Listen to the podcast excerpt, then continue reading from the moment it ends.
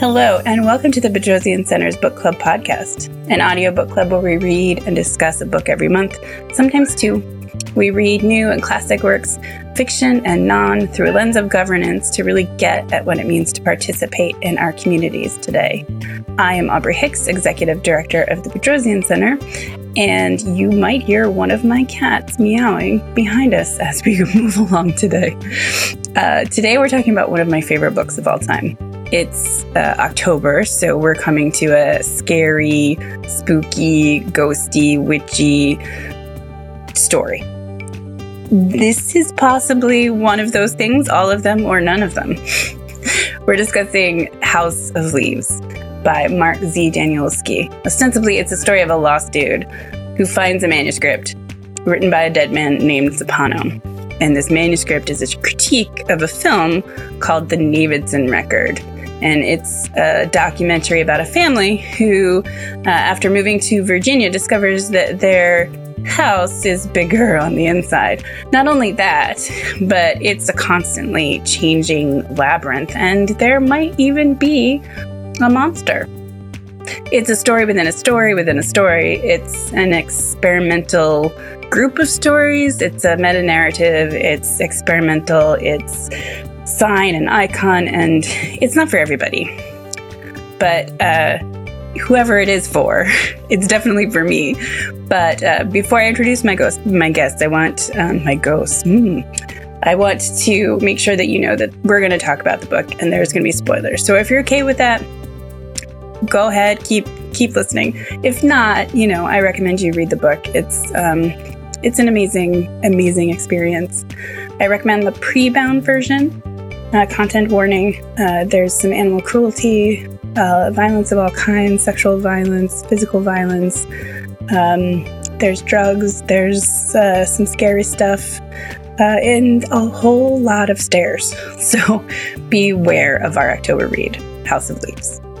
With me to talk about the book are several amazing folks who've given up a lot of their time to read this massive text thank you to all of you, my guests, for joining us. I know this was, um, uh, for those of you who have not read the book, it's a huge, huge undertaking. So um, I really appreciate you volunteering your time and um, being willing to talk about this book with me. Um, so I want to introduce all of our guests to our listeners. I'm going to start with uh, Xenia. Can you tell our listeners a little bit about yourself? Yeah, um, I am from New York. Just moved to LA um, about a year and a half ago.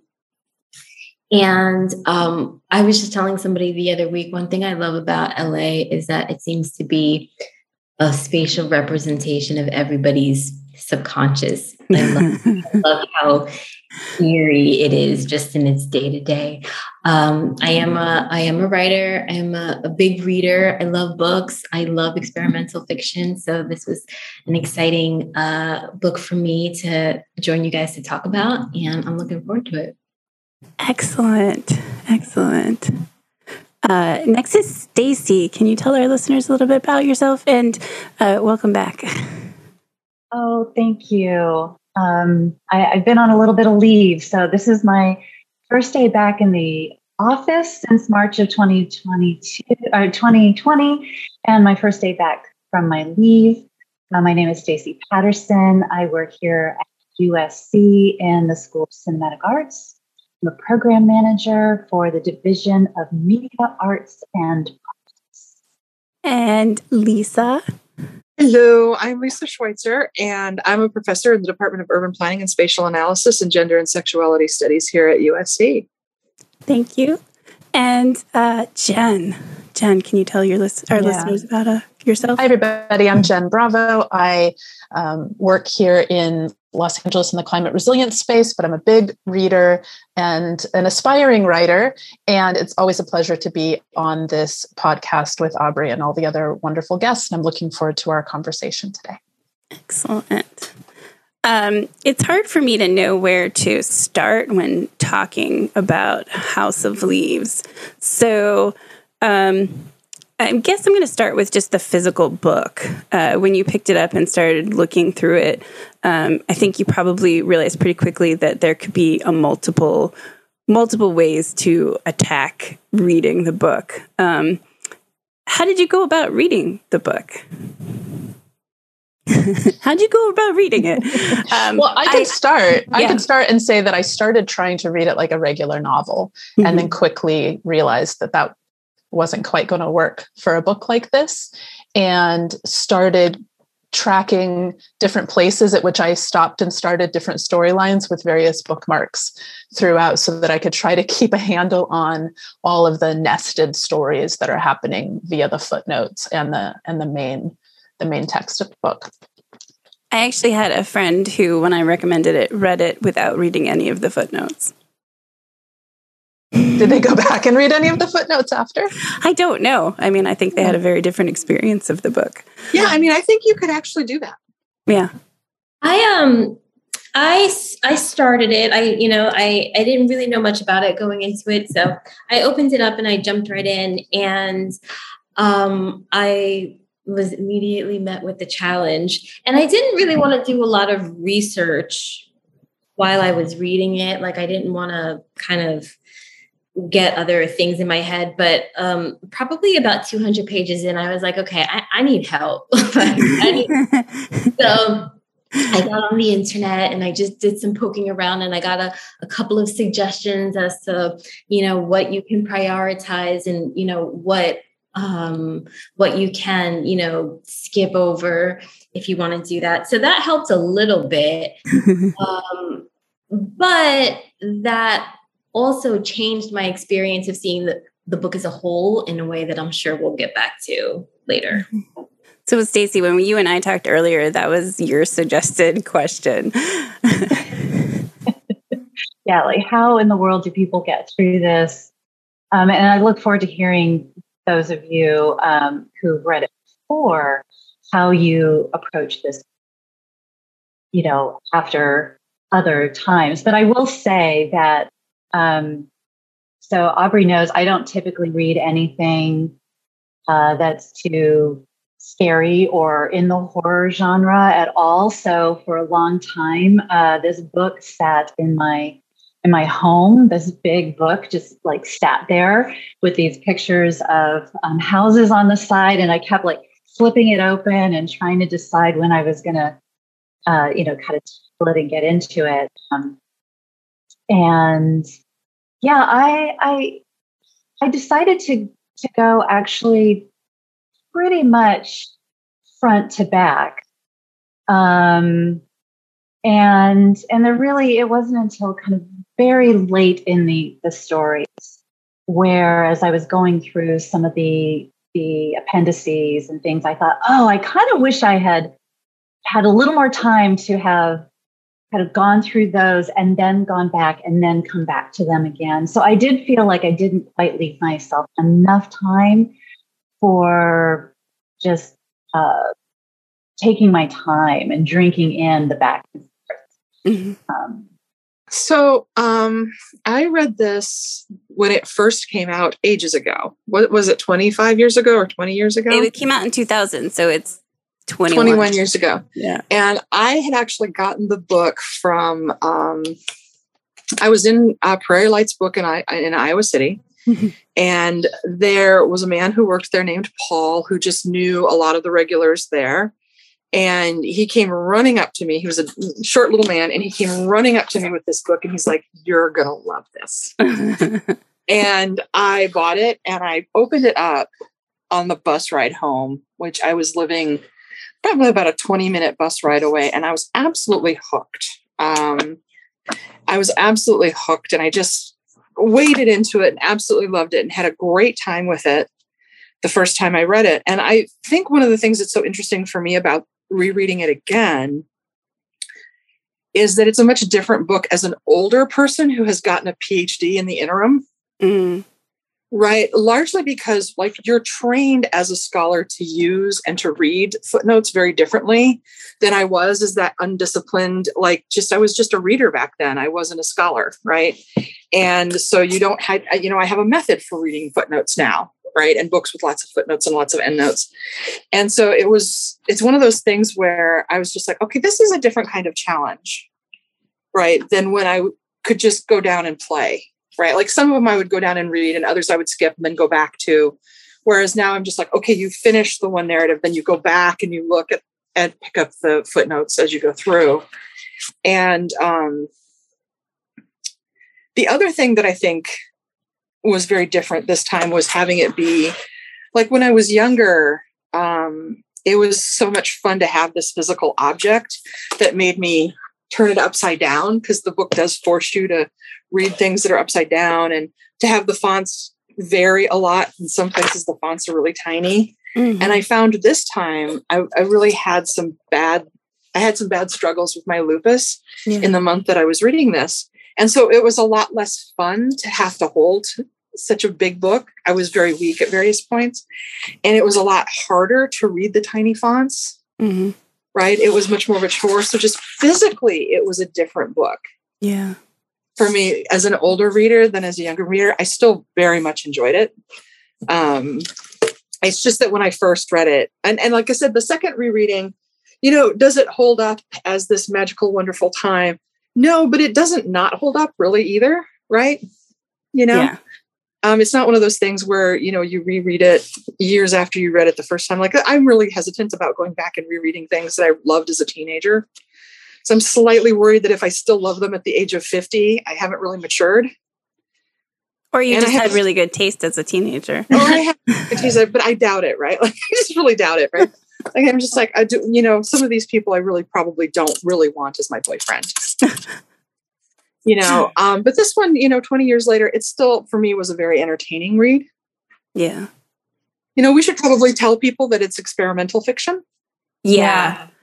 I, right? I did a little bit of that in the intro, but um, which I should have done while you were listening. But um, uh, yeah, when you say experimental, what do you mean by that? Um, well, I mean, uh, if uh, maybe um, I think uh, maybe Xenia used the term first, right? It, mm-hmm. When when she introduced herself, maybe you're a better person to tell us or define the term. I think. Um, well, when I think about experimental fiction, what does that mean when we call experimental something experimental fiction? To me, that's just the author feels a license to present something in whatever way and whatever form they feel is the best representation of it mm. no matter you know what an audience might like you know what the publisher is saying that they want um, it's it's a kind of really no limit experiment Mm-hmm. And and and sort of a, a, refusal to fit into an existing genre, right? I think like this book crosses genres. It, it's not easily like categorized and and and i think a, a willingness to dispense with like traditional novelistic forms mm-hmm. Yeah and i thought i had read somewhere um, kind of quickly i didn't do too much um, online around this book i really was wanting to glean things from our conversation but i thought i read somewhere where the author actually went and was deeply involved in the original typeset is that he did it himself because he didn't trust the folks at the publishing house to get it right. Yeah. Which yeah, there's there's a lot in here to uh, to pay attention yeah. to. And I, I, really actually like that. And I like it in theory now, even if it works out less well with my disability than it did when I was younger. I, I do think that our material, um, that uh, the materials of our art forms really do matter. Yeah right i just it was just reminding me of just how often when we do these book club readings how how often i've turned to having both an audiobook and a physical book yeah. for our reading for those times when i just don't have a sufficient amount of focus to really manage reading on my own um, how helpful that is. And there's no audiobook of this. There's no audiobook. There's no i don't really think there could be. I can't even imagine them trying. I mean i guess if you had different narrators um, there's a possibility you could capture some of it, but there's a whole like experience here with form and content that I think we don't experience very often with books. We experience more with film and with music, where the form and the content are are both things that we're we understand we're going to experience when we go into that art form. And with this book, there was there was actually so much in the form that I I personally found it to be really distracting uh, from the story, eh, with my expectation that the story is sort of um, the prime experience and that the form should sort of be secondary experience, which may not have been the author's intention at all in this case. But I did find that um, having to turn the book, having to put sections up to the mirror to be able to read the text and stuff just took me out of the experience of the story in a way that I wasn't used to. Interesting because I I realize as you're saying that Jen that I think I I found myself privileging the cinematic in my experience. Yeah. And I'm sure there's, you know, it's part of my bias. Um, but that actually helped. That it meant that there was something about the physical book, like you were saying, the grappling with the weight of it, the flipping of it, all of that, that that wasn't only visceral and, and tangible and tactile, but it became part of how I was in visualize I was visualizing what some of these characters were experiencing. Why was it that a particular story would insert itself at this particular time? Why was I having to like flip things in a certain way, um, as if my brain and my experience were also, you know, a camera lens? And was I then flipping? Was I somehow then up? Yeah. Uh, was I somehow backwards? Was I somehow out of sorts with what the expectations are when you pick up a heavy book that is so many pages and you're expecting a certain experience? So I agree with you and and found um, my own maybe coping mechanism through through i think one of the things that uh, c- occurred to me at, at, reading this a second time um, was that we've now had 20 years of found footage horror films mm-hmm. in addition to this. And so this is published at about the same time that a whole bunch of different artistic um, genres are really getting to this idea of like individual discovery and the discovery being part of the story. Like blair witch project. Yeah there's a lot of comparison yeah, we, with that. Yeah. Yeah. Well, Blair Witch came out in 99. Okay. Yeah. Right. And that's the first, I mean, that's not the first found footage film that existed, but it's the first one that really hit theaters Mainstream. with a major distribution. Right. And that, um, you know, that's, this is in some respects uh, the similar complaints that are made about found footage films, right? Which is you, you sort of have the, you have these filmmakers who are inserting themselves right in the story and there's not a, a real linear plot to really be able to to to follow except to the degree that you yourself start to impose that order on what they're sh- sort of choosing to show you. Um, and yeah now 20 years later it's not really a, a new or innovative technique right it's something that we've seen quite a bit of, right? All the paranormal activity films, all of those kinds of things are, you know, it, it's just really to a point where a lot of people in the horror genre are like, enough, enough, enough, enough, right? Right? It's overused, it's been done before, and whatnot. Um, but that that was something else I was reflecting on here of just going, you know, when when when this first happened, it it felt a lot more original than it does now. Um, yeah. Uh, interestingly enough, too, uh, this book took uh, 10 years to write, as you can imagine. um, I'm just going to go on record as saying I've read, I've written much less good things, and it's taken me 10 years to do it. So, um, this is not a slight to you, uh, Mr. Danielewski. If you are, if you are listening, you. I'm just saying. No, I meant it takes as long as it takes. It does. Uh, I think what I was uh, thinking about is how sort of in tune um, he was to what might have been happening in film even before it was really widespread. Um, uh, you know, over the years since I read it the first time, I have done periodic research, you know. So he started this when his father died, when his father, who was an experimental filmmaker. Oh, um, really? Yeah. So, you know, so knowing that as I went into it this read, um, you know, I, I, kept picking out the parts about fathers and um, and you know, both times I really focused on, um, you know, there's a there's a lot of stuff out there about who actually, you know, which character actually wrote this book. Um, and both times I've gone in it that what is what I'm being told is what I what actually is existing, right? So, um, and I get really sucked into the the Navidson record, this idea of this film that in the world of the book never exists, but somehow is still really alive. Um, for me, as a as a reader, um, I love how much um, what you um, get out of this book is your relationship to the book. Um, but I think you're, you know, uh, that is a really important thing that you were bringing up about sort of the heaviness of this book.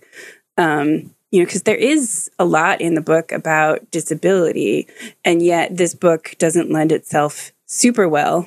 I definitely had to um, balance it on a pillow. and then use that. Just um, and i did that the first time around when i was much younger too. It's just um, it's it's just such a big physical thing. Um, i also wish that um, as, i mean I, I sort of wonder is there a good braille version of this book? Because i think that would be fascinating. So um, we talked a little bit about genres. It, it, there's so much to talk about this book. I just feel like we could I don't even know where to to go next. But um, the first time I read this book, it scared the crap out of me.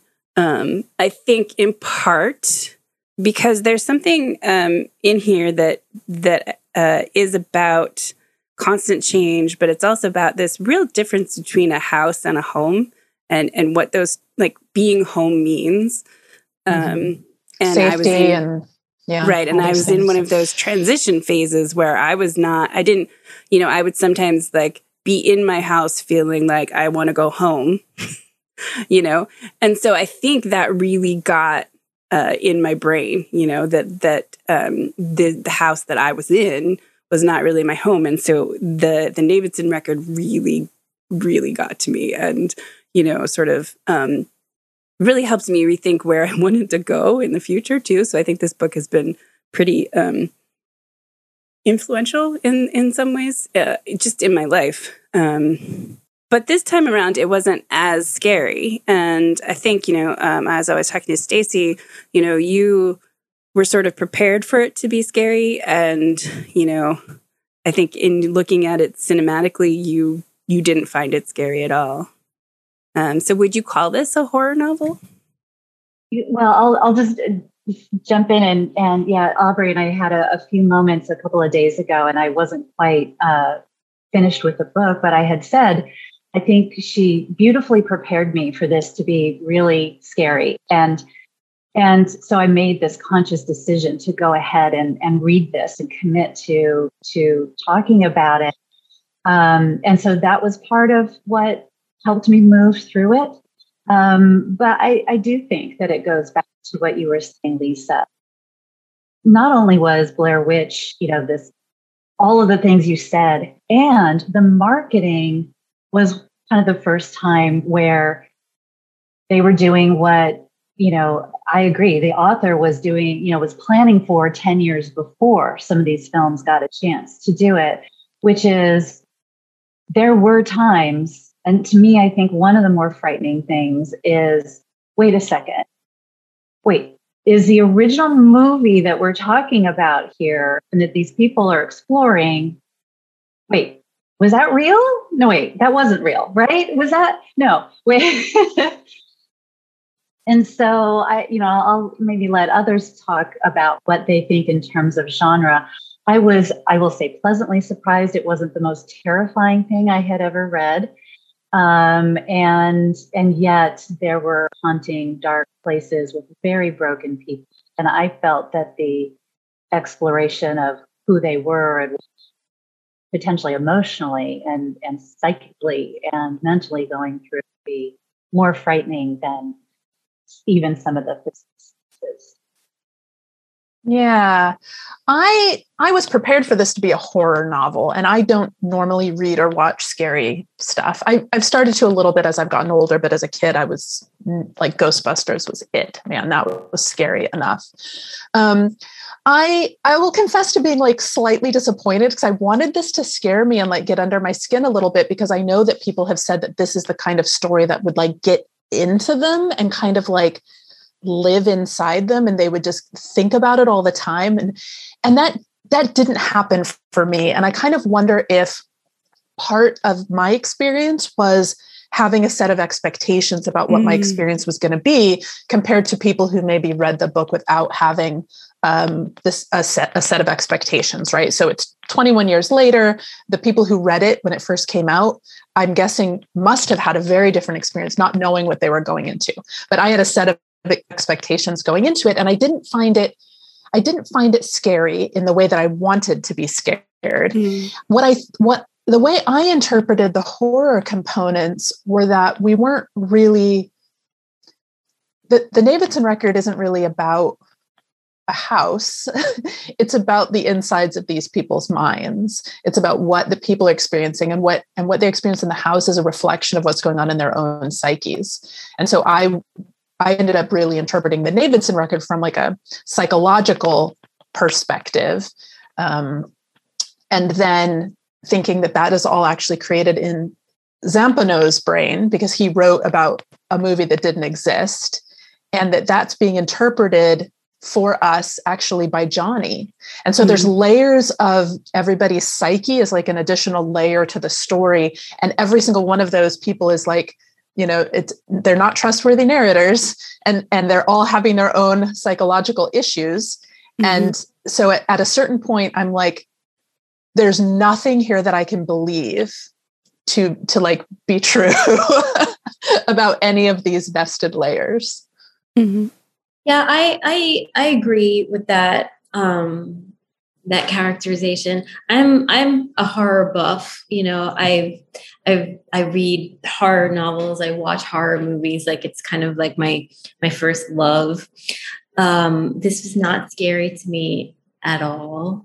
And I don't know if it's just because I've consumed so much horror that I'm kind of, you know, my my palate is kind of deadened in that way. But um, but I didn't find this scary. Um I I wanted to like I wanted to get spooked. I wanted to to feel moved. I wanted to to feel disturbed, but it it just it just didn't happen to me. For me, I think partly because all all of those layers of psyche that that Jen is mentioning, each of them on their own did not strike me as as a psyche that was particularly unpredictable. So, and for me, unpredictability is where things get scary. Yeah.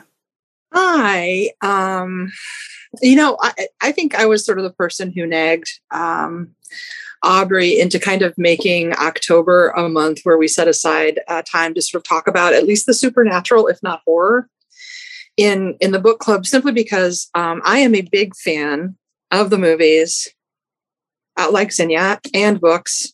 And, but unlike Xenia, I am a giant freaking coward. Uh, so, you know, whether it's, you know, whether it's Mike Myers or Jason or um, um, that horrible person from Saw um, or or a mean house, um, I am easily frightened. And I think for me, the the the thing that's so nice about um, supernatural fantasy, horror, and those kinds of things as a genre is it kind of challenges us to think about what's real and what's not. Yeah. Right. It's an existential kind of thing. And uh, that it does. I found the book, I've always found the book unsettling simply because space and time don't behave the way that they should. Right. Even with, even in the sort of secondhand retellings of what happened in the house, right? Like it, it may not be sort of like a jump scare kind of situation, but the facts are we're never going to know what happens to these people. Mm-hmm. Right. And staring into that black hole for me is very scary. Yeah.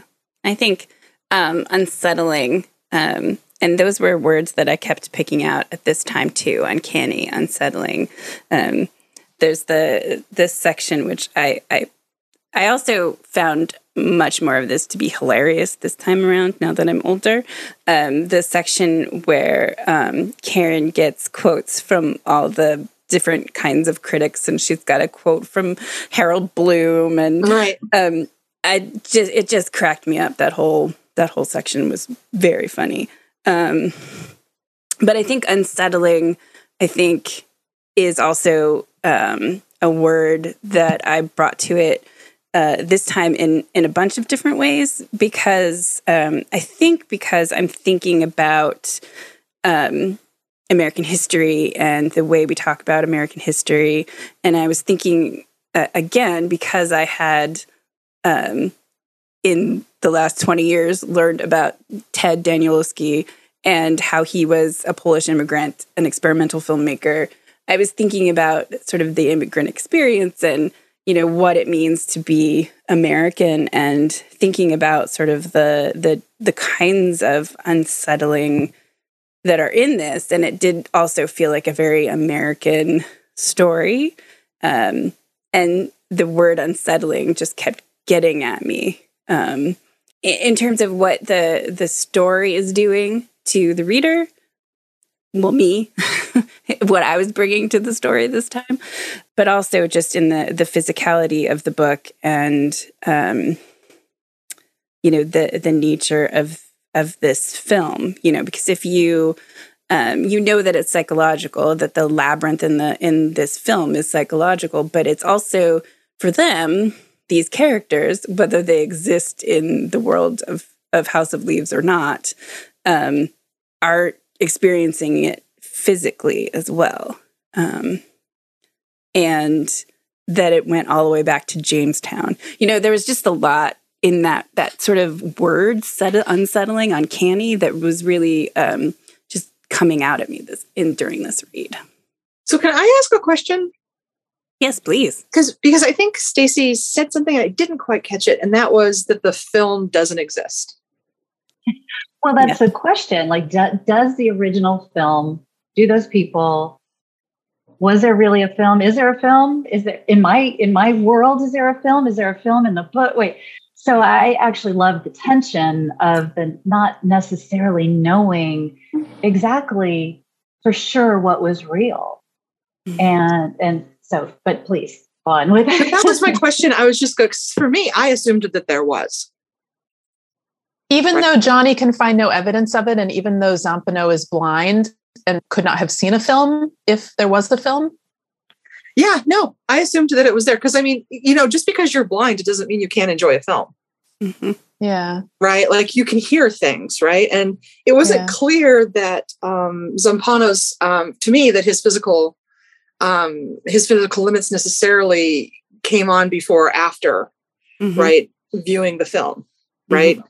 and so i i assumed that it because it's it's awfully hard to it's awfully hard for me to accept that there's as much commentary and I, I mean this in and of itself would be very meta and very funny right? If there was the amount of commentary on the navidson record on the or, or, right as there was for all the citations that there are throughout this book if there's just nothing. Well that was my interpretation. Was that zampano was was um, descending into madness and had invented all of this, including all of the commentary from his own mind. And that, but again, I don't know, right? Like, yeah, oh, no, so see, no, for no me, I have, a, I have a house that's actually acting up. okay, so you you have like a physical. There's like a physical house. Very literal woman. Jen. Okay yeah. And so there's actually a house that's not, and there's uh, an unfortunate uncle who doesn't come back. And yeah, there's yeah, a, okay. Yeah. Yeah. Okay. Yeah. Right. I mean, so I, I have a little bit of, of both of, of you in there. So, you know, I think there's a lot in here. Um, I don't think um, Zampano was going crazy. Um, I just think he was had a lot in his mind to get out. I don't know that I thought he was mad. you know, obsessive, possibly, um, but I wouldn't say descending into, um, maybe embracing. um, I mean, for this to be true, like, he'd have to be delusional, right? For that read to be true, he'd have yeah. to be Yeah. Um, yeah, and but that's where I started at the very beginning. We're going into an apartment with a dead elderly man with claw marks on the floor and everything taped up it, so that like all the air ducts are sealed and like no light can come in and there's like a a thing which turns mm-hmm. out to mm-hmm. be the trunk that has the story in it in the corner to me it's like we're walking into the space that a person who has descended into madness created to like cocoon himself into his own psyche. Like that's the way I interpreted that. Yeah, oh, you know, he was trying to protect himself from the thing. I know. Right. right. Yeah. I think it's a bit of both, but I also think, you know, he was blind and was, you know, doing this life's work which he needed to block out all the sound because he was really sensitive to sound. You know, so you know, um, I think I just I thought of him um, as a not as broken, I guess. Um, you know, I, I, do think that he was just yeah. So, uh, um, so I think a bit of both. Like I think the like in, when you're talking about what is real, right? The Navidson record as a film is real in my brain, right? It doesn't have to exist in the world to be real, right? well yes it? because this is a book and so like literally if we're taking this totally at like what is actually true then like none of it's real but but it's like what do we believe to be real as mm-hmm. we are experiencing the story and i think it's both you know i think that in in some ways it, it has to be both. It has to be both. Shaking her head no. It has to be both because no middle ground. There, well, there, how can something be both at the same time? Right? Like either he's making it all up or he has actually encountered this film and these documents, right? I mean, is Zampano, you know, was he tied to a different dimension? You know, I mean, with this whole space time, you know, changing, you know, maybe he's from a different, you know, part of, yeah. I mean, I just think perhaps in Johnny Truant's world, there is no film. But I think Zampano comes from a world where there is a film. It's a fascinating and I think both interpretation. Of those things are true in the story. I mean, both of those things are true. That's that's that's something that I would buy. Yeah, I would tend to agree with Aubrey. I think, especially in the context of the book as a whole, going back to what we were talking about in terms of just how to read it in the first place, I had an easier time with it when I saw it as a whole as a representation of somebody's mind, like the mm. little universe of somebody's mind, whether that's the actual author or just an example of a mind where we have all these layers and we have memories and we have memories that are supplemented by our own imaginations mm-hmm. and we have um, you know the people that are backing up our opinions. Like we have all these things going on. And then even the footnotes, um, everything that we reference to think how we think, everything that supports how we think. So I wasn't really troubled by um, whether something was actually real or not, because I was very much in that space of it's as real as anything is or not. Yeah, sure I, make it hard. I, I was I was trying to find. I have so many little things flagged that mm-hmm. there's no way I think I'm going to find the part. There's a, a a point where Johnny talks about, you know, his dissension into madness wherever what wherever he was going, um, or wherever he was stuck, uh, and his correlation to it being a relationship to Zampano's work mm-hmm. and his own being haunted is my language by yeah. Zampano's work. And I think, I mean, I, I, I so love the way you have framed Zampano, Aubrey. And I want to say, I feel like it's so generous. And it's in the sense that, like, it never crossed my mind that he was just hold up doing good work. It I absolutely have, um, am on the on Team Jen where he descended somewhere as well. And I think for me, again, real or not real, I mean, we haven't had a chance to talk about ghosts or no ghosts or those kinds of things. Um, but there is this point where I thought, okay, if if Zampano was impacted in that way and Johnny's impacted that way, like am I now at risk because I have read this book and I now have the Navidson report and these experiences in my psyche as well. And I think that for me, that's where the the horror and the startling and the darkness, you know, where it's prickly and interesting, um, and makes me still grapple with like, is that worth everything I went through to to get get it? And oh my gosh, am I going to be okay? Is this now the ring? I was just going to say, yeah, read this. It gets passed down. Mm-hmm. Mm-hmm. I mean, I think he. I actually think the ring is mentioned in here, isn't it? Sure. Yeah. So, no, I mean the thing about um, the thing about the, him being interdimensional or extra dimensional, I think, is really kind of a fun way to think about it because again, this whole thing about sort of sort of meditating on the nature of reality you know uh, you've probably seen those little quips about how you know there are philosophers who think we're all living in a simulation right? Matrix. And mm-hmm. it's one of the it's sort of one of the okay and this is going to get weird so just hold on for a second my friends. It's going to get weird um, it's one of the explanations that people have for um, like sasquatch and bigfoot sightings right is that these are these are interdimensional beings and it would make sense right if this is a simulation that some people would see it and some people wouldn't, right? It would be an easy thing, right, to kind of set up so that some people are set apart and seeing something and other people don't and treat them like they're crazy, right? Like, and and I'm sitting here, I, I just I'm like, hmm. Now we're into sort of Donnie Darko land. Mm-hmm. Um, and that actually just makes it more interesting to me. I think one of the reasons why I kind of just refused to believe that um, Mr. Zampano um, is ill is that my way of reading the book for me is just a lot more fun.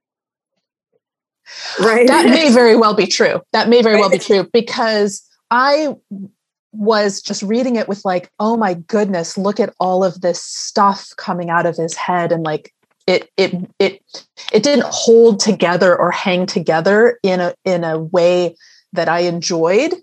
Right. With right right? Because I'm just reading it as like, oh my gosh, he spent his life on this, creating right. all of this. Yeah.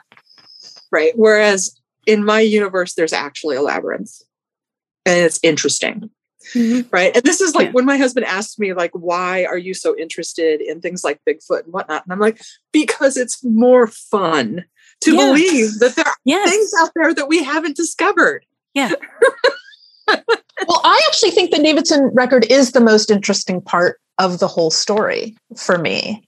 Um, I think if we, this is going to, Aubrey and Lisa are going to have a meltdown. If we extracted that part of the story from like all the other stuff, much of which I found to be really distracting and really sort of dove into the Navidson record as a, as a horror story, I actually think I might have enjoyed that more. Yeah, you know, I think so. I think this comes to you know, along with Xenia and Lisa, I'm I'm a huge horror fan, um, and I think that's why I really liked this story within a story within a story part of it, um, because it gets at what Stacy said, which is like, now I'm I'm now part of this. So, you know, um, how I'm interpreting it and the notes that I'm taking, how similar to Johnny am I? You know, even though, you know, Johnny's a very different person, obviously.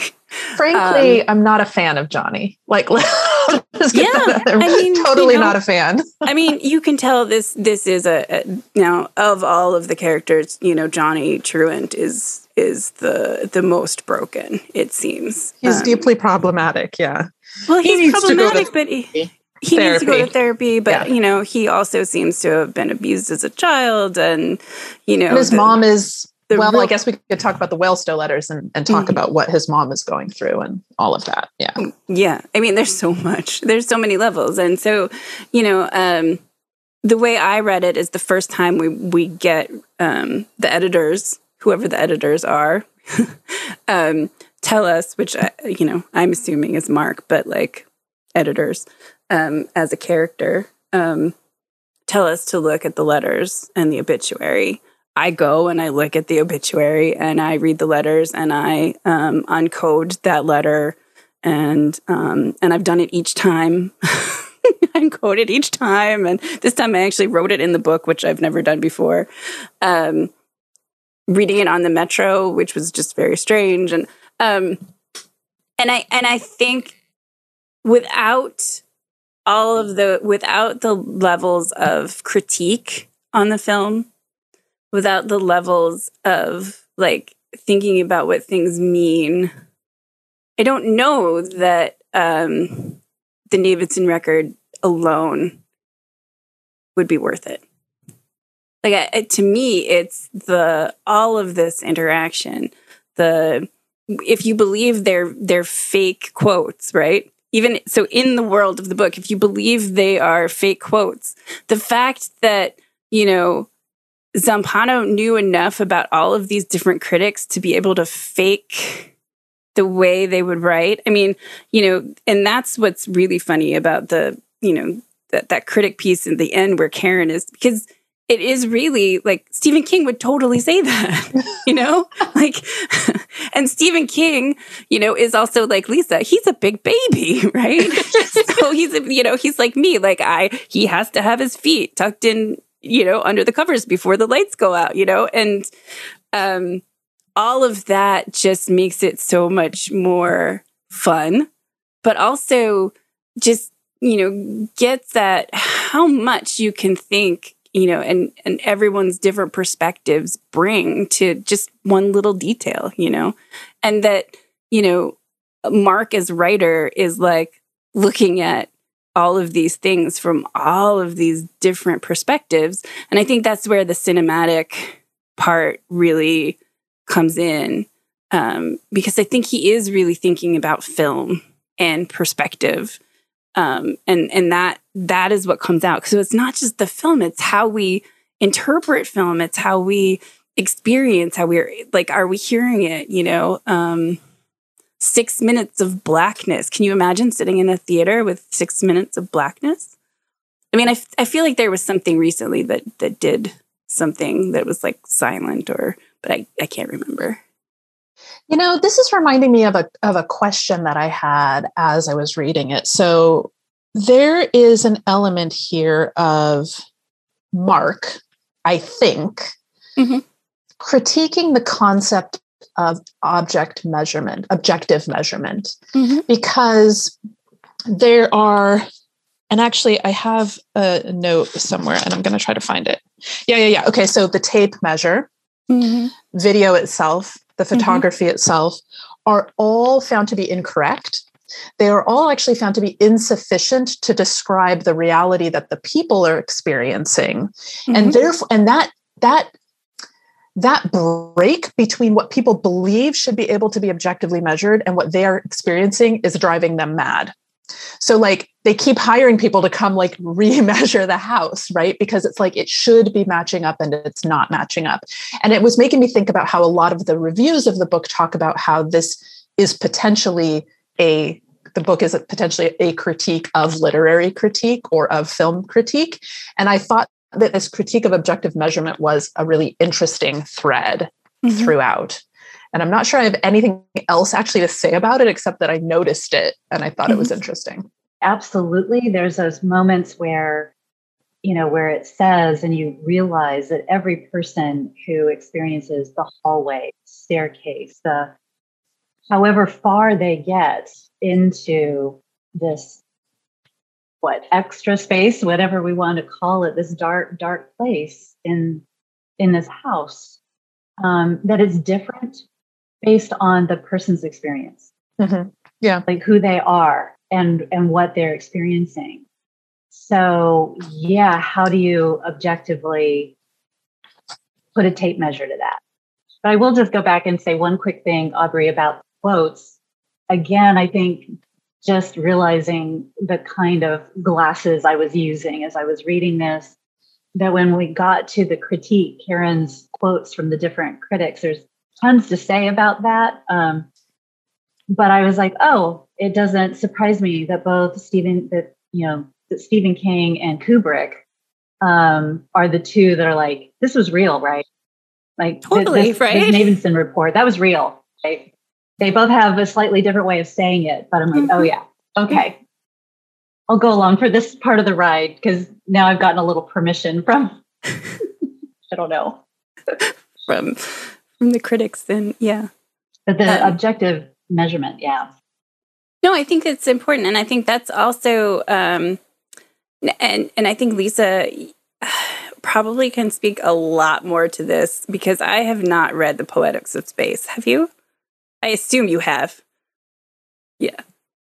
I do teach the poetics of space, and I mean, there's a whole universe of spatial theory um, and spatial philosophy that has sort of developed in the 20 years after this. But like, you know, like the original Lefebvre critiques of uh, like everyday space and measured space and professionalized space and and you know sort of parcelized space right and really sort of getting people and and and now you know all these wonderful sort of indigenous theorists talking about the way in which settler colonialism um, sort of creates you know this illusion of space being something that's objectively measurable right like that's one of the parts of the book that i actually love a great deal but i don't expect normal people right right? Who haven't spent their life, you know, reading Lefebvre in French.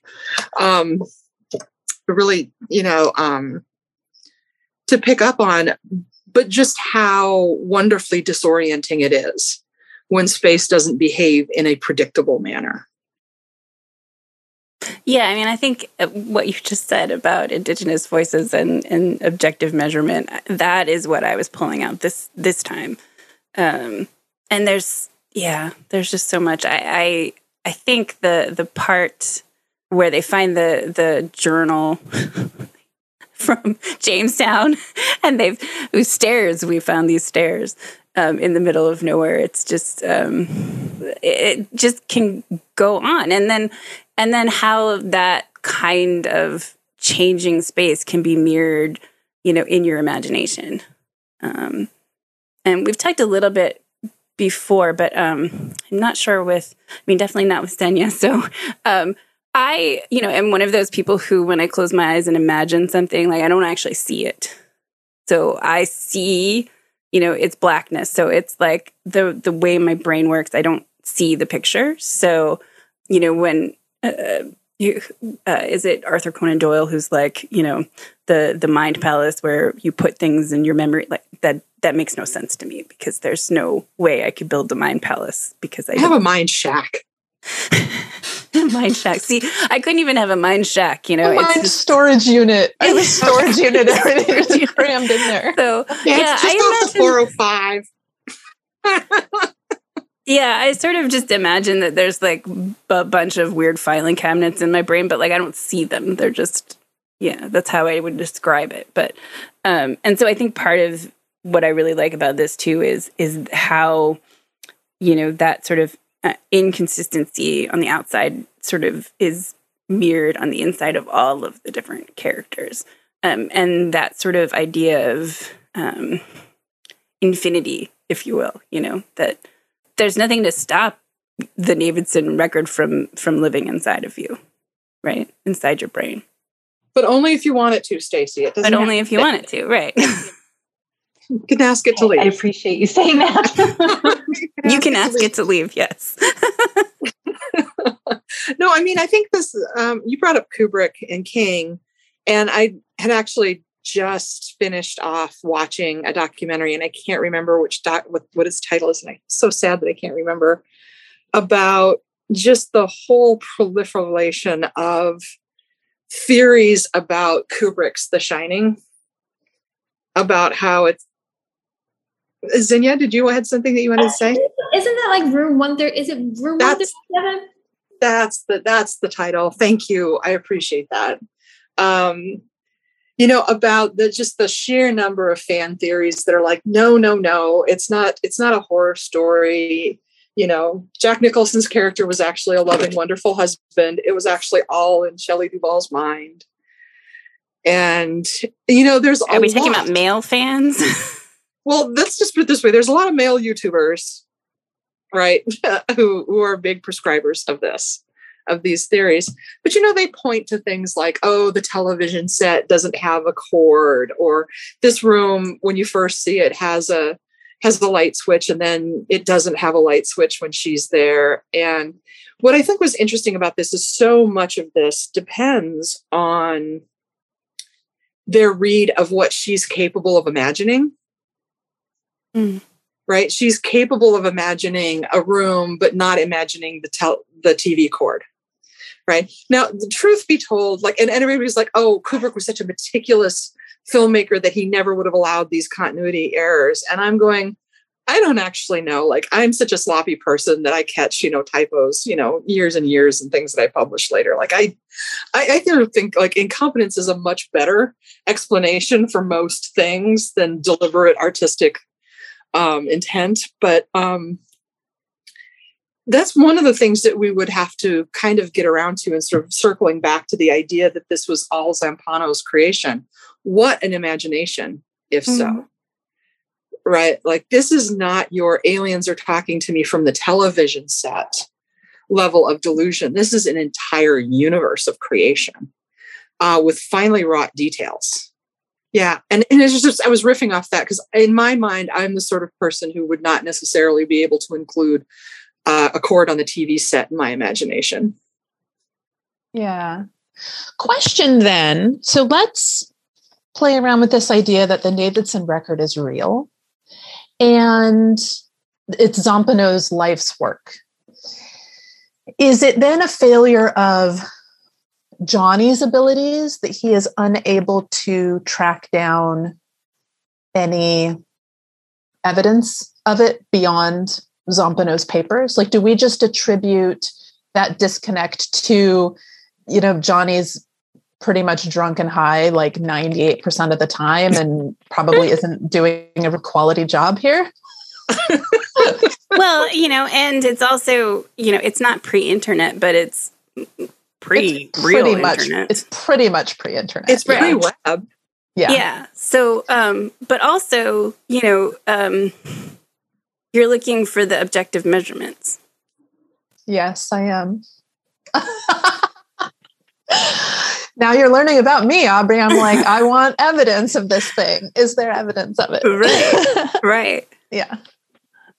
What just came to mind was there there's that moment where Johnny runs into people who have not only heard of the Navidson report, but they've actually read the notes by some guy named Johnny Truant.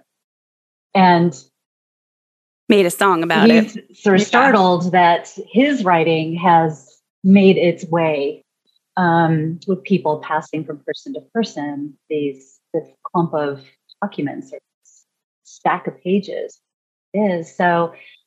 That makes me wonder too if you know is that also related to what he's experiencing. He there's tons of things he doesn't remember. There are moments now lost in time moments. Like he does put all of that supposedly in a storage unit but the timing of it i was like this is so fascinating. When did he put it in a storage unit? And then how are these people getting a chance to read his actual writing? Yes and i really question johnny's narration because there are a number of times where johnny writes something and then afterwards he's like oh yeah i just made all that up and so there's a real question to me of uh, how how trustworthy pretty much any of his description is of what his experiences are, knowing that he is, you know, he's having some mental health challenges. He's a substance user, and um, that's sort of increasing over the life of the story. So, what can we believe to be true about what he's telling us he experienced? I don't know. I'm trying to think with this about because I'm thinking about like pre-web. I mean, we certainly had the we had the web libraries. Yeah. Yeah, in in the early 2000s, but that's not when the action of the story is taking place. Nope. Right? And so I mean, there's also the possibility that there's more there's some sort of intentionality on the part of whatever makes the labyrinth, right? Whatever sort of intrusions into our reality, that there's a consciousness or that there's a power behind that that is intentionally messing with with Johnny. Right. Like, and Johnny's. Yeah, that's an interesting interpretation. Right. Like, that, yeah. that's kind of was, again, Lisa's willing to self supply the things that are going to scare her. so there's an intrusive power that gets into the mind, and that's then reflected in the physical reality of the of or, the or our perceptions of it, yeah. right? Our capabilities of handling it. And that he'd be he'd be a really easy victim, right? In this because he's not a, a reliable man on a day-to-day basis, right? Just like Zampano, right? And in some respects, like their their um, experiences with it are a lot less extreme than the families, right? Because the family on their face look like just sort of relatively normal, well to do people. Right. And there's an interesting thing there, which is that anybody they bring into the house kind of immediately sees the changes in the reality. They can immediately see the door. So there's something about the space of the home, of the house. Anyone who kind of enters into that space is now like within that reality because you know they bring in Billy Reston and they bring in Holloway and they bring in all these other folks to explore and if it was only a power messing with people's perceptions then you would expect that those people wouldn't see the same things that the Navidson family is seeing but they do. Right away mm-hmm. so you know the other thing um, to get to what you're saying Lisa is you know this power what is this power you know is it um to me, you know, it's also this power of storytelling, right? So, and how stories can get inside and ripple and travel and um, change along the way, you know? I'm not saying it was aliens. Yeah. it was aliens. It was totally aliens. I mean, a staircase in Jamestown, you know?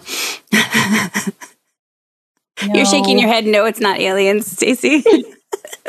well, I so there's there's a running joke of well, it's it's become a lighthearted thing among my close friends because I'm a theater person. I came up as a theater person, and so I absolutely believe that there, like without, I like, it's not even a question in in my world that ghosts exist because all the best theaters are haunted.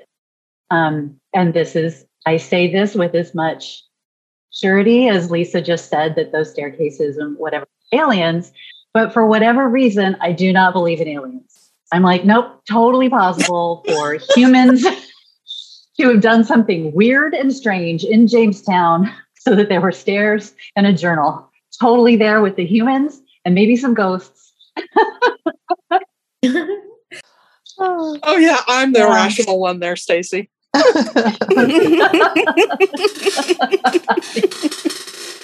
But you know, the thing about it that, that makes it kind of interesting for me is that we don't actually, I mean, I, I said aliens just joking because I love that meme. Um, Aubrey's one of my favorite friends. She knows I use that whole history history channel guy. It was aliens meme a lot. Um, but you know, we don't have to know what that what sort of force that is in order for mm. it to be kind of terrifying. Mm-hmm right? As a matter of fact, it's actually for me a little bit scarier, kind of not knowing, right? Um, like, what if this is a situation where this really is a simulation and we're all just rats in a maze? Yeah, I absolutely agree with what you're saying. I, I think that there the moments in in my experience of whole book where the unknowingness, the not knowing, the uncertainty, all of those things, that was all the fun, the most fun the scariest parts. Aubrey's just looking at us in amusement. No, I'm just I'm just really happy to be talking with women about this book. I mean, uh, I have loved this book forever. So, um, uh, and I was telling Stacy, and I will tell now the whole world that um, I've been obsessing because my my neighbor looks a lot like Mark Danielewski. Um, I don't think he is, but I now I'm going to have to ask because you know, you could just go outside, sit in your garden with the book like prominently displayed. I mean, I've been carrying the book around with me for a while, but um, yeah. Are we going to start seeing Aubrey descending into some kind of madness? Well, okay, so I read this book before I lived in like uh, in LA. So I lived in Lancaster, Pennsylvania. I read this book. I moved to LA. I moved into an apartment in Hollywood on Whitley and Franklin. And then I reread this book and realized that I moved to where Zampano lived. yeah. That's a little scary. With a courtyard. I mean, uh, one of the one of the few buildings on Whitley near Franklin that had a beautiful courtyard. Um, how weird is that? Just saying. How weird, how weird is it that both you and I at one point lived on Franklin? How weird is that? I mean, you know, it is a small world. Um, but I think the other thing is that when you're reading this, you notice those those little coincidences. Um, you know, I do have a neighbor who who wears the little hat that I don't I don't know how to describe it. You said pork pie hat. Is it a pork pie hat? I have no idea, Stacy. Um, but the I, hat that he wears. So. Can I introduce a topic of conversation for oh, us please. to explore a little bit? Can we talk about sexism in the book mm-hmm. and misogyny? Because for me, reading it in the year 2021, I may have had a very different experience if I'd read that when it first came out. But to me, uh, it was deeply sexist. And all of Johnny's storyline, first of all, is like deeply misogynistic and problematic, like that. And I'm not even really talking about that part of it, which I found to be, I found his narration to be like really off putting in the modern era. it felt very Bukowski, very Hunter S. Thompson esque to me. And I was, it's just not really my style. So I was kind of like, ugh, Johnny. But even if we're looking just at like the Navidson record, one of the things I noticed is that Karen as a character, so all the all the protagonists are men, and Karen's character is an obstacle to all of those men all the way up pretty much to the very end when she has the sort of one act of like saving Will's life. Um, and I I found it to be troubling. I, I was really bothered by Karen's portrayal as a very shallow, sort of stereotypically shallow, beautiful woman. Um, and it made me feel kind of yucky as I was reading the sections about her and Will, and and it was like he had all these amazing, like this brilliance and this drive, and her, she was set as a character to constantly be like putting the brakes on what he wanted to achieve, and without expression of what she wanted to achieve. I didn't feel like she was fully fleshed out as a as a character at all. And I'm kind of wondering if anybody else had that experience with the book. Yes. Yes. I don't think you're wrong about that at all. Right? She's only interesting because she's pretty. The end.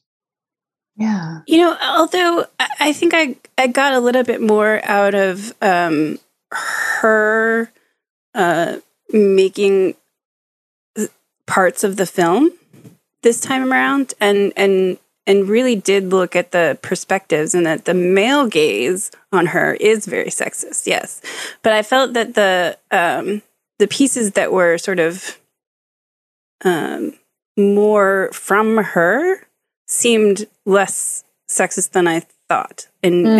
and much um, yeah, it was just my first read through, obviously, so I yeah, might pick up I mean, on could, but, some more of that I, nuance. I do think you're right. I mean, you know, uh, particularly since you know there is this sense that there that we are reading it through Johnny's eyes, right? Um, and you know, he definitely has many, many, many mommy issues and daddy issues, but a lot of mommy issues. Um, so, so there is, you know, that you know you're reading it. Um, it's hard not to sort of feel his sense of abandonment too. You know what I mean? Um, Johnny's, you mean, right? Yeah. Yeah. And so, yes, I think you're absolutely correct. Yeah, I feel like Johnny's looking for connection mm-hmm. and and feeling. He wants to feel something, sort of like anything, and that mm-hmm. leads him into a lot of like destructive behaviors and destructive relationships for sure. Mm-hmm. Yeah, Karen was a really difficult character for me. Um, I don't know if it's partly because like the name Karen has come to represent this right now, but um, yeah, I like I, I, couldn't I could never get like a good grip on her. So um, it was it was really really difficult for me to like be with her because I just she was she was very kind of slippery and vague for me. Yeah, and I think the same with the the kids, you know. Um Chad and Daisy like I don't really know what's going on that Chad is I mean, I understand wanting to be outside of this particular house a lot, but there's something else going on, you know? Um, and Daisy seems to, you know, either she's too young, although I, I can't really get a grip on what her age is. Um, but, you know, she neither of the kids have very much anything going for them. Really. Yeah, I think maybe to piggyback a little bit on that, Aubrey, my sense was there are these brief moments where I was like, oh, oh, there's Karen. Like I can kind of see her. I can see, you know, and sort of get a sense of who who she is, but there weren't enough of those. Um, which I think goes back to what Jen is saying, um, that I that I agree with as and, and Xenia as well. Um, and I felt like when it came to the kids, I felt like the author had the same a similar challenge that in a way the child the male child is more fleshed out and more active than the female child is. Um, and and so yeah i was yeah i mean i all of i'll say all of those things and say that i absolutely agree. Um, and i'm really torn because out of all so i wanted to connect with karen early on because i actually have a phobia. So i was like ooh this is going to be my way in. And then it wasn't because it wasn't really fleshed out right? She just she has a phobia the author gives her a phobia that keeps her from being part of the exploration of what's was my take on it. But i had a really a, a, a pretty distinct connection with johnny.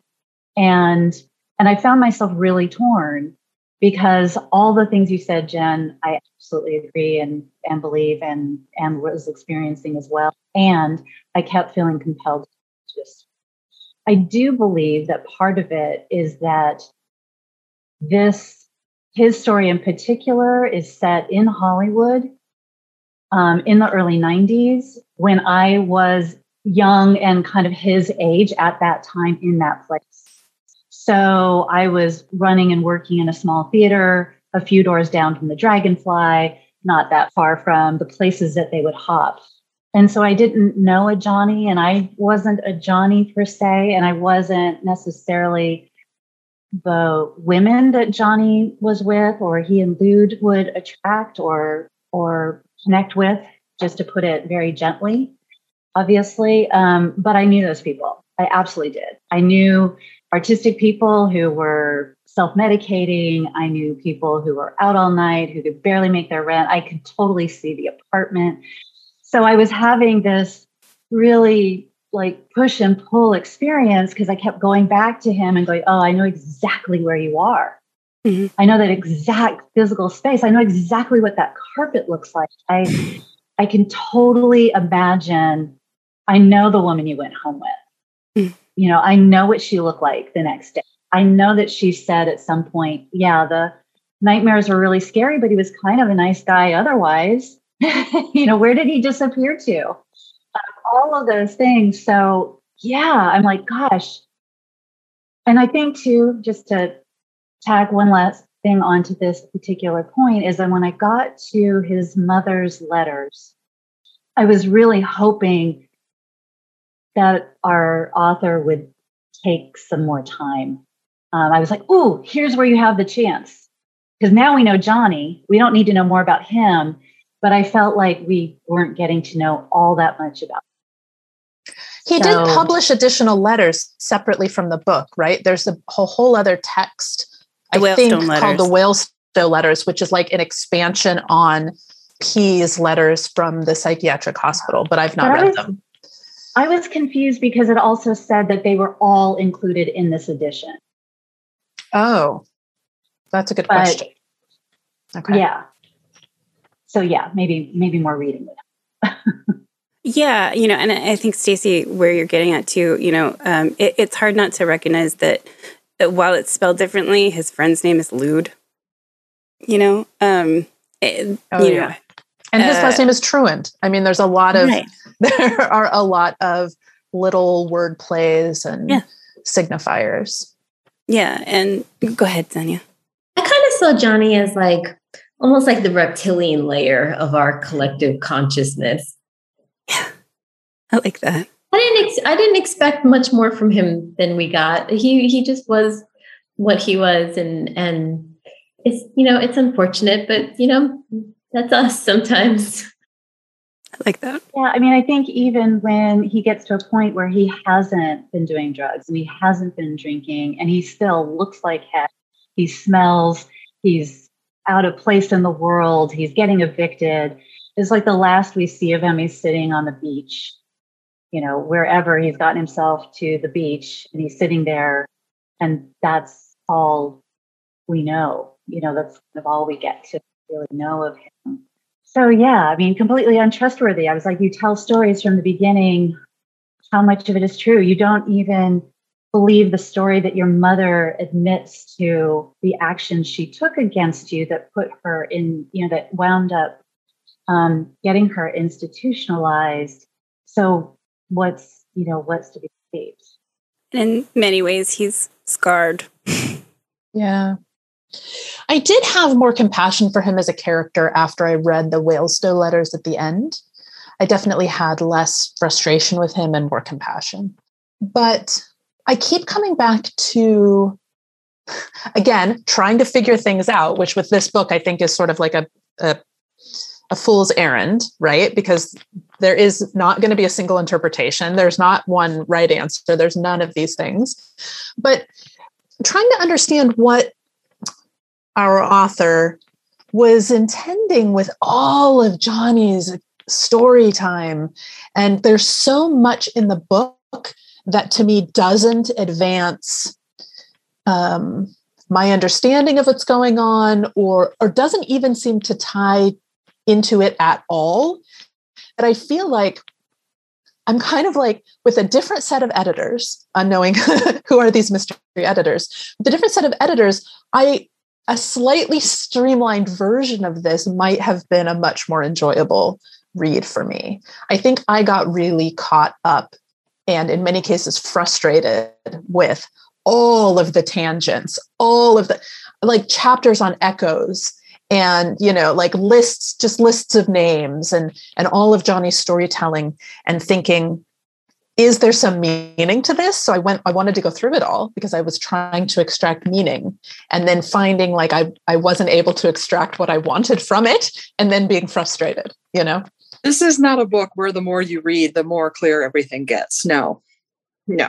yeah I actually have to admit that um, both the first time I read this and this time that I read this, I have really seriously thought editorially about whether or not Johnny's necessary, right? i had those same thoughts yeah Especially if you read it my way of the Navidson Oh, record's real yeah all this stuff is real. Yeah. Um, and I, you know, I I empathize because I mean he's, uh, you know, I th- this is also one of my quirks as a reader. Um, Aubrey and I have had this discussion before about how she has so much more patience for the multiple narratives, right? The multiple narrators structure of a novel. I'm, yeah, I'm like it worked in War and Peace. Uh, right. But i if if i have a narrator that i don't like i get really pissy. And there's no other adjective that really works there.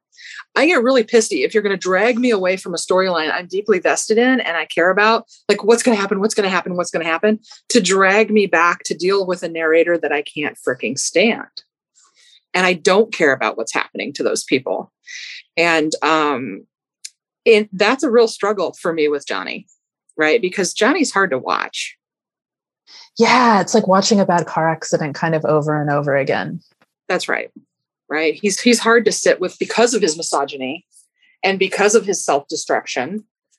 Um and you know, you I do have a great deal of empathy for him because he has suffered a lot of trauma if if we're to believe all of this and i do believe you know that and you know like and like the fact that he sort of generates a story and prevaricates and does these various things that bothers me less uh, because I mean, people do make up stories, and especially storytellers, like they love stories. And I have, you know, many beloved um, relatives for whom, like, the truth is irrelevant. What matters is can they gin up a good story out of like the experience, right? But I don't actually care about if that's what happened in Ireland back in, you know, 1870, right? I care that it was a really funny story. And there are some things where truth really does matter, right? When we're talking about histories, but not necessarily when we're talking about just entertaining stories um, that doesn't bother me about Johnny. What bothers me about Johnny is just kind of sitting with the fact that he he has he places so little value on himself and other people. Yeah. And that's why I ended up with more compassion for him at the end after yeah. I read the letters because I'm like, okay, I see now why you place so little value on yourself and others, right? You can understand him a bit more at the end, I think. It still doesn't make him easy to sit with. No, it really doesn't. It You're was spending really... a lot of pages. You're spending a yeah. lot of pages with this person. And, you know, I, I feel like I'm involved in that. And like I said, I've, I've read it before. All right. Um, and I absolutely believe that hurt people hurt people but it doesn't make the hurt okay and it doesn't make it pleasant to read. That's right. Yeah. That's right. Yeah. Again, I, I think for myself, I'm really, I'm really torn because I absolutely agree um, wholeheartedly with everything that's been said, Johnny. And I don't know that I would have enjoyed this book if he hadn't been. Yeah. I also think um, there's something really important about the spatiality that Stacy was discussing with Johnny in contrast with the house and its environs.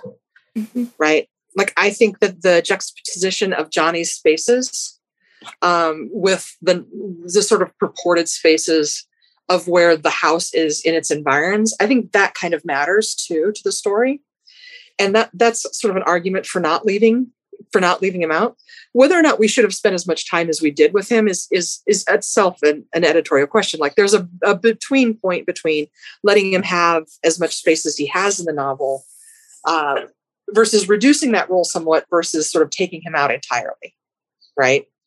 And I, you know, I do think that there are legitimate reasons for doing any of the above. You know, it's yeah. I, I, oh, I was just going to say that I think that um, Yeah, I know that we spent a lot of time on him. And I know that there are parts of the story where I was like, really? Do I need to hear what potential sex act you had with your one night stand again? Um, but I found myself frustrated with the author in those moments more than anything. I felt like it's important that we, I guess, at some point realize that Johnny, I, I get that Johnny's not reliable. Um, I didn't need him to be quite so so masculine and misogynistic to also be unreliable and at times unlikable. Um, but I also just couldn't give up on the guy, I think. And I think that that really I was hungering for, I would have, you know, I would love in some world where we hear more from Karen, we hear more from you know, um, is a Daisy. We hear more from the best friend. We hear more from the girls and the women and Thumper and around all of these characters in some perfect world. That's for me the the other book, the other story.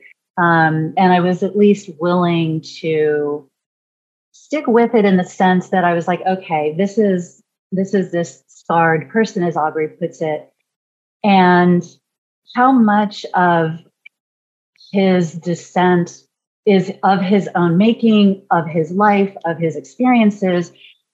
Ooh, and how much of it is attached to his Zampano's work and the Navidson report, all of that. So I think that I kept kind of going back to what if what if he would have gotten through this much differently if he hadn't opened that trunk? and for that, I was willing to spend pretty much every moment that we did with Johnny. so I was thinking about how I, um, even before I moved to Los Angeles, think of this as a very Los Angeles book. You know, and I think Xenia goes right back to what you said in the very beginning about uh, Los Angeles as a physical space, you know. And I think, you know, Johnny in some ways really represents also the city in the 80s and 90s, you know, um, particularly Hollywood, you know, that neighborhood. Um, those are the things that were happening during the time. I feel like in some ways he's he's that time capsule. The other thing, you know, really gets me thinking about is um, you know, who in this novel really has interaction with this monster, you know, because Karen really doesn't have that much interaction with the monster. Um, but Johnny does, Zampano does, Navidson does, you know. Um, so, what is the monster? Um, why does, you know, why does um, Zampano? It's aliens. It's aliens, yeah. But I mean, you know, is Danielewski thinking about toxic masculinity even at this point? 20 years That's ago. an interesting question. Um, is he thinking like why does Zampano want to to erase the Minotaur from the script, you know? Why does Johnny want to keep some of it in there? You know, what is it about the the legend of the Minotaur that is important in House of Leaves, you know?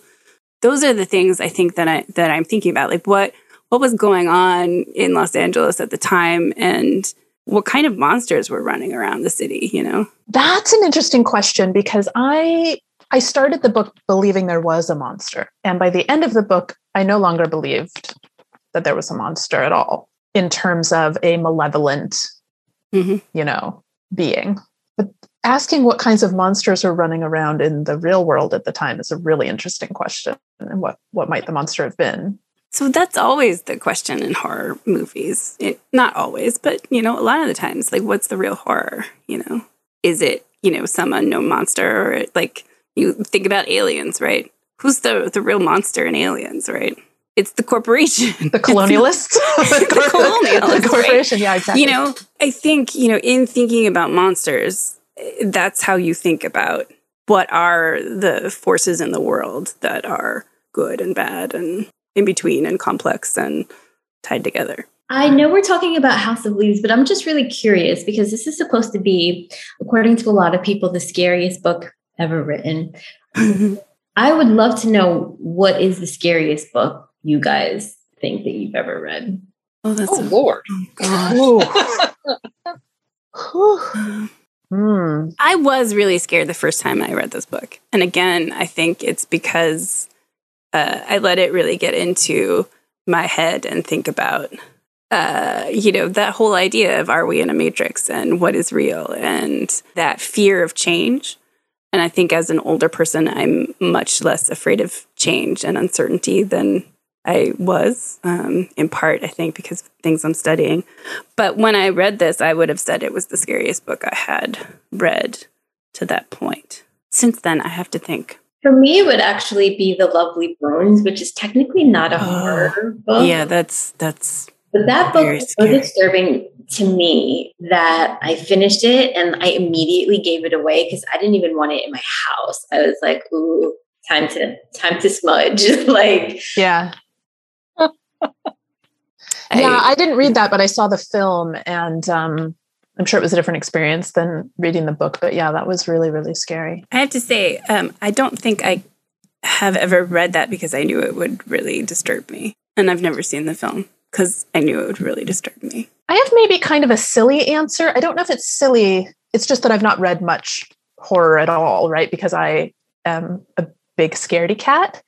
Um, but I think the things that scare me most are not stories about, you know, monsters or aliens or ghosts, but they're stories about what humans are capable of doing to other humans. And so I think it might be Misery by Stephen King, like the level of just sort of like the level of torture and um, and psychosis.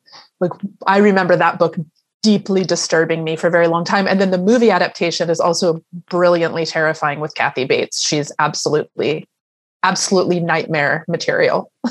I'm over here having feelings because of the lovely bones. Um, oh, so many feelings. Okay, so boy, scariest. Um, you know, um, Lord of the Flies scarred me for life. absolutely scarred me for life. Um, it's a good one though. Oh, it's so good. Yeah, and I think one of the things that's kind of interesting for for me in listening to this conversation is how how like our beliefs about like what's real and what's not real and what's a monster and what's not a monster because i don't know if aubrey remembers our conversation uh, many many moons ago um, about a, a pedophile and the willingness to describe this person as a monster and how i was just like i don't believe in i do believe in monsters and i also believe that everybody can be monstrous right? Like there's just a you know and so that movie's terrible. I, I, don't know if anybody has actually ever read the Exorcist book by William Blatty. It's a terrifying book, absolutely terrifying.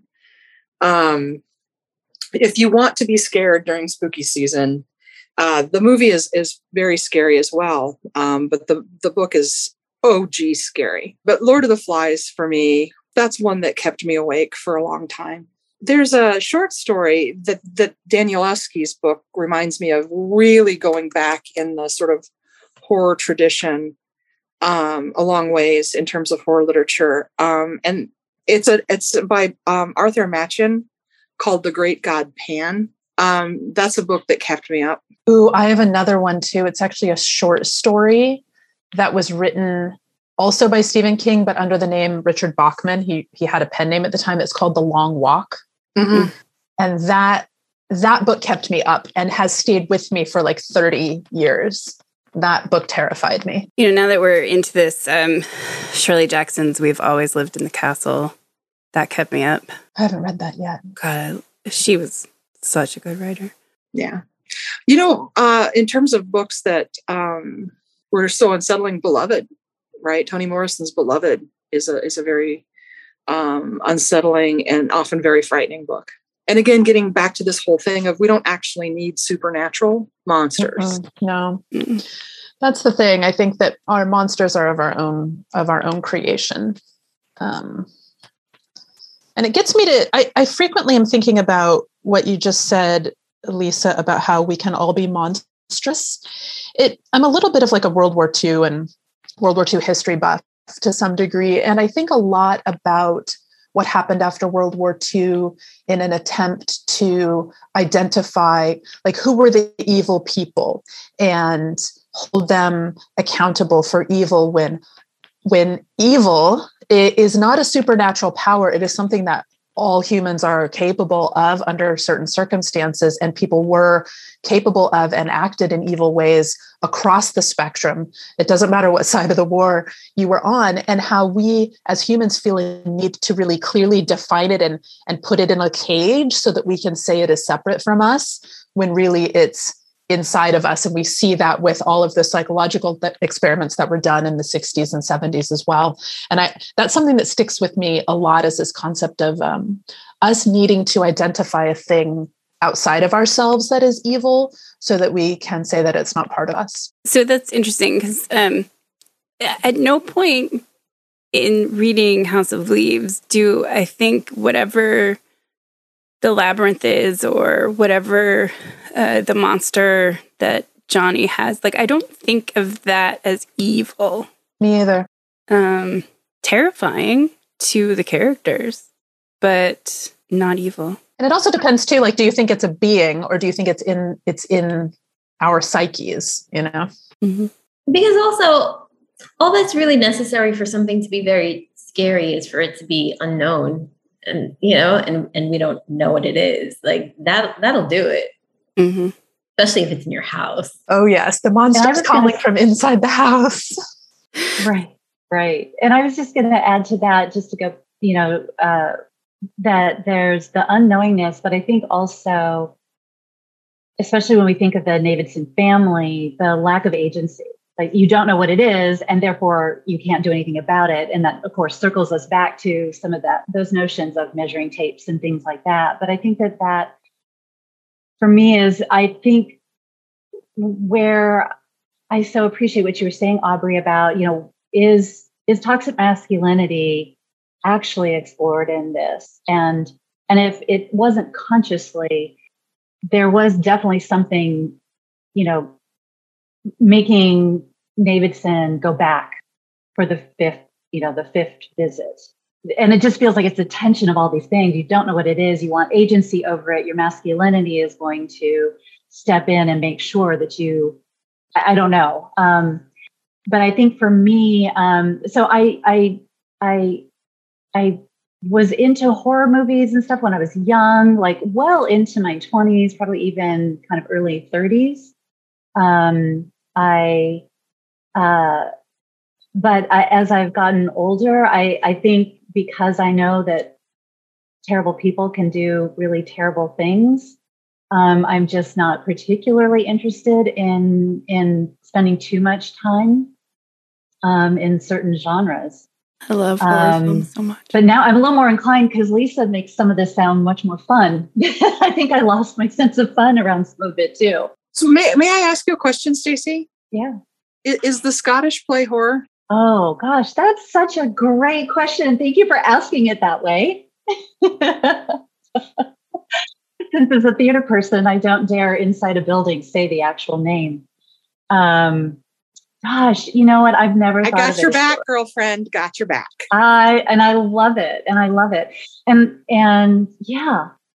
In fact, there's a really great audible version of a of a of a prose version so perhaps we can say uh, that that is sort of a novelized version of the story of Macbeth, and it's read by Alan Cummings. Um, and it's terrific and it's haunting, definitely. That's psychological. And I think that that's it. I think that I probably have a slightly higher tolerance, but also the things that scare me are the things that are connect, deeply connected to superstition and the psychology of one losing ground.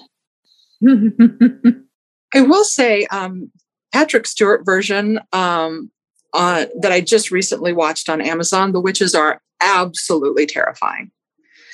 Right? They move in this very odd way, which is probably the reason why the ring is still a thing, even though nobody, you know, younger than us remembers what D, uh, what VCRs are um, and that has no meaning for them. Uh, the really creepy way that little girl jerks around is enough to haunt your imagination for a long time. But the that version is like you know, for me, it's always been one of my favorite plays because it's got witches in it, y'all.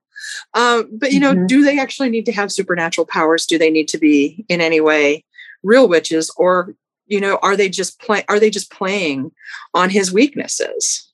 Mm-hmm right? And of, of, of ambition and, uh, and a, willingness to do whatever to get what he thinks he deserves. Um, and to me that's the best kind of horror. Do not get me wrong i'm more than happy to watch a movie with someone in a foam rubber suit. Right? Right? I am more than happy like andy will put something on the tv that he's like you won't believe how trashy this is and i'll be like oh i've seen that.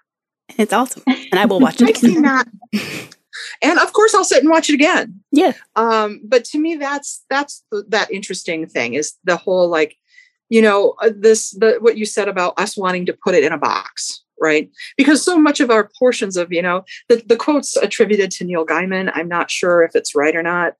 Um, but the whole idea of like fairy tales aren't aren't there to convince us that dragons aren't real. They're there to convince us that dragons can be slain mm-hmm. right? That the better part, the better a- angels of our nature, right, can be used to overcome the parts of us that are that are less um, pleasant to spend time with. You know, to sort of put it euphemistically, right? That we can overcome, right? Either political evil, which is really what we're talking about in Jen's case, in talking about the you know the individual actions of, of, a war crime of an individual soldier versus the political evil of something like yeah an organized genocide all of those things are very real and very much a part of us but our stories are there to try to help us appeal to something that's better than that and that can help us try to combat that. No there, there's so much about that that's that's really terrific and and i think so spot on. I think that and and i and i don't want to lose sight of the play and the fun of some of these things that when you can safely allow yourself to yeah to participate and take these stories in I, as somebody who has lived with and continues to really work hard at moving through and past a phobia, I will say that it that I realize in like when I see young people, like littles, I realize like, oh, like things are going really like pretty solidly for you because you're not nearly as scared of these things because you're okay with being startled. You're okay with like the bump in the night or the boo or the whatever. Um, and I, I'm like, oh gosh, yeah, I'm sort of missing a little bit fun.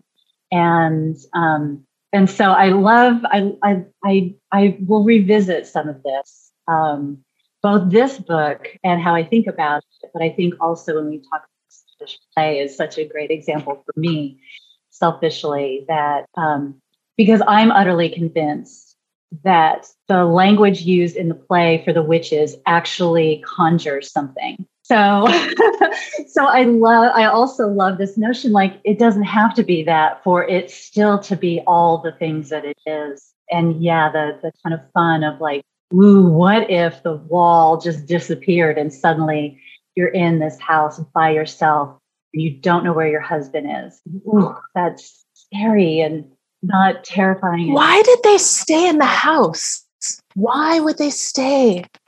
If this is real, why, Why does anybody stay? stay? Why does anybody? No, but like stay? in a very it, like I, I'm being extremely literal right now. I'm being extremely literal. Mm-hmm. Like if we moved into a house and there was like a door and it was locked and we like couldn't get into it, we didn't know where it goes. Okay, that's one thing, and you end up discovering a corridor later.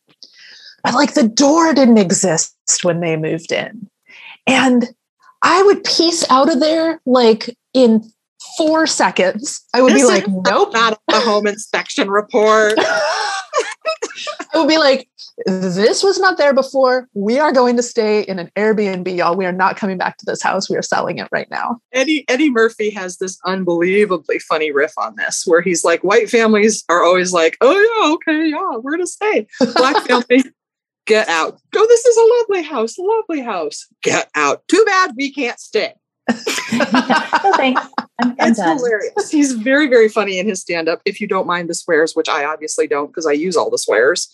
Um, Yeah. but it's, it's a reasonable observation.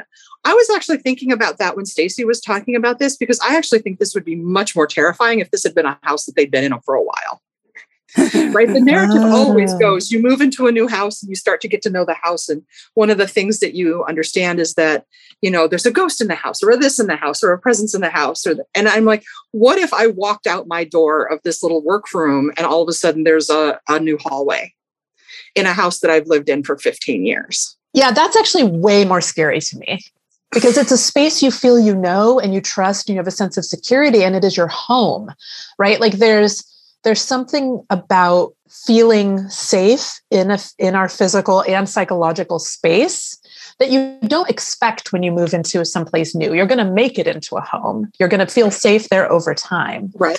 But yeah, Lisa, that would scare the bejesus out of me. Yeah. I mean, because you make a place into a home by dwelling in it, right? You get to know it.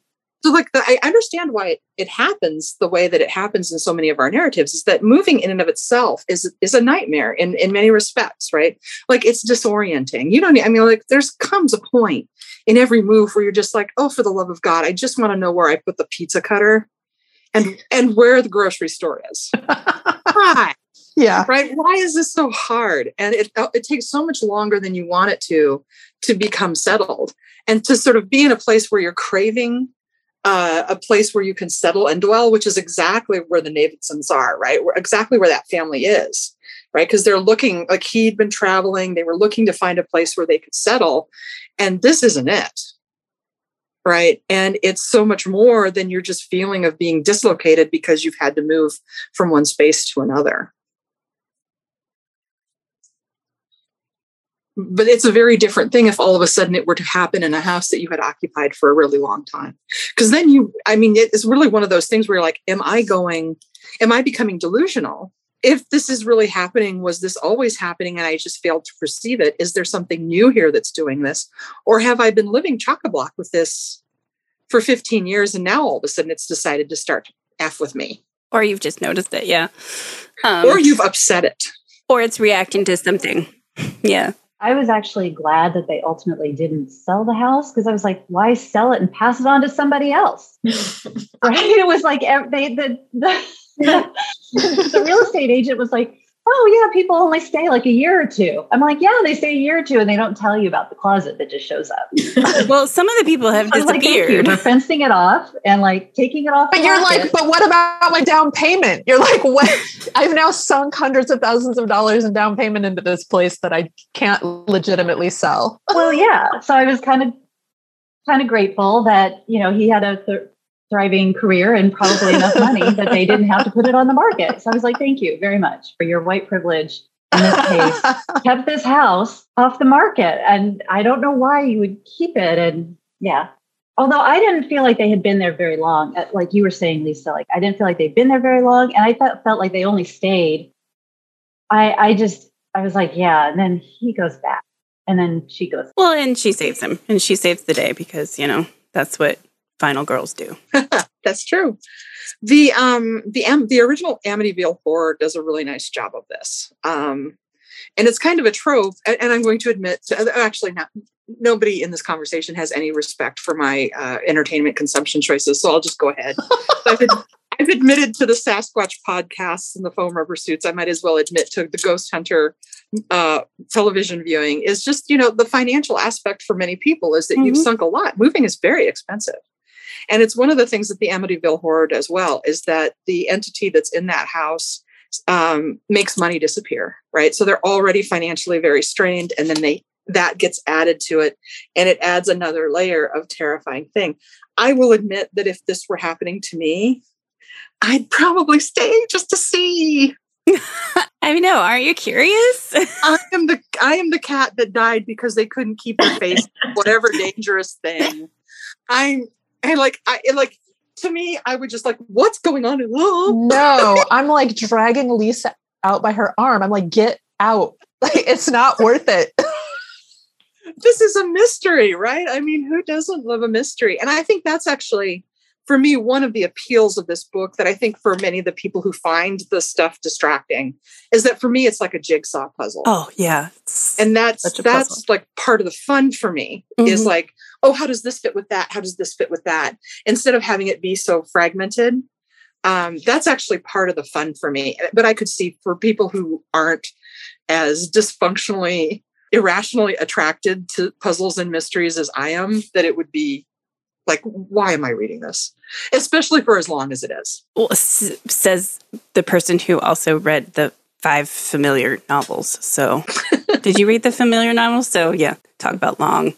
Um okay we're totally over time so i'm gonna try to get us out I, even though there's so many different things we could talk about because that there's so many things we didn't even mention. We didn't even mention the photograph in Delial and how it's based on a real photograph who that actually won the Pulitzer in 1994. Everybody who is listening should go and and uh, look some of these things up. Um, so I guess the question is, um, did you like the book? So Lisa is nodding yes. Well, obviously yes. Yes, I liked the book, and it's okay if you didn't. I'll say that I am really glad that I read it. I I did not not like it. I'm not close to the love it that I know that you you have for it, Aubrey. And I would recommend it. I would actually for for people who are willing to take the the journey and explore it. Um, and and I will also say that I I thought too that I was going to like read this and give it because I was like I don't know if I want when I started thinking it was going to be really really really scary and now I'm like, oh, I kind of want to go back. I want to uh, revisit certain sections, and especially in light of this conversation. So, how's that for no, no or yes? Not a, maybe kind of. Not answer. everything is a no or a yes. That's mm-hmm. okay. Um, I I will confess to not not really. I didn't love it. I I didn't hate it. Like it seems like we were talking before we started recording that that this book seems to be like cilantro. You either really love it or you really hate it and it tastes like death right?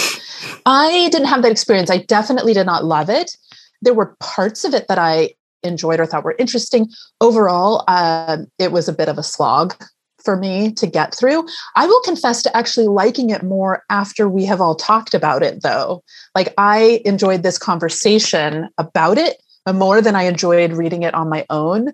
And I think I have, uh, you know, a different perspective on on some of the sections. And I actually am, I, I have more respect for it, I think, now after talking through it with everybody than I had before. Yeah, for me, I I love that it exists. I, I think that it, it should exist. I love that it's here in the world.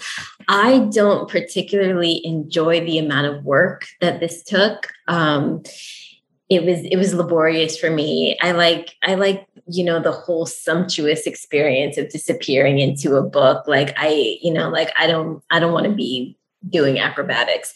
So it really, it really wasn't, it really wasn't my cup of tea, but I completely appreciate it for what it is. Well, so the, I'm wearing a House of Leaves t-shirt, so um, I think we all know where I stand. Um, so Stacy already answered, you know, who should read it. Well, that she would recommend it. Who should read it?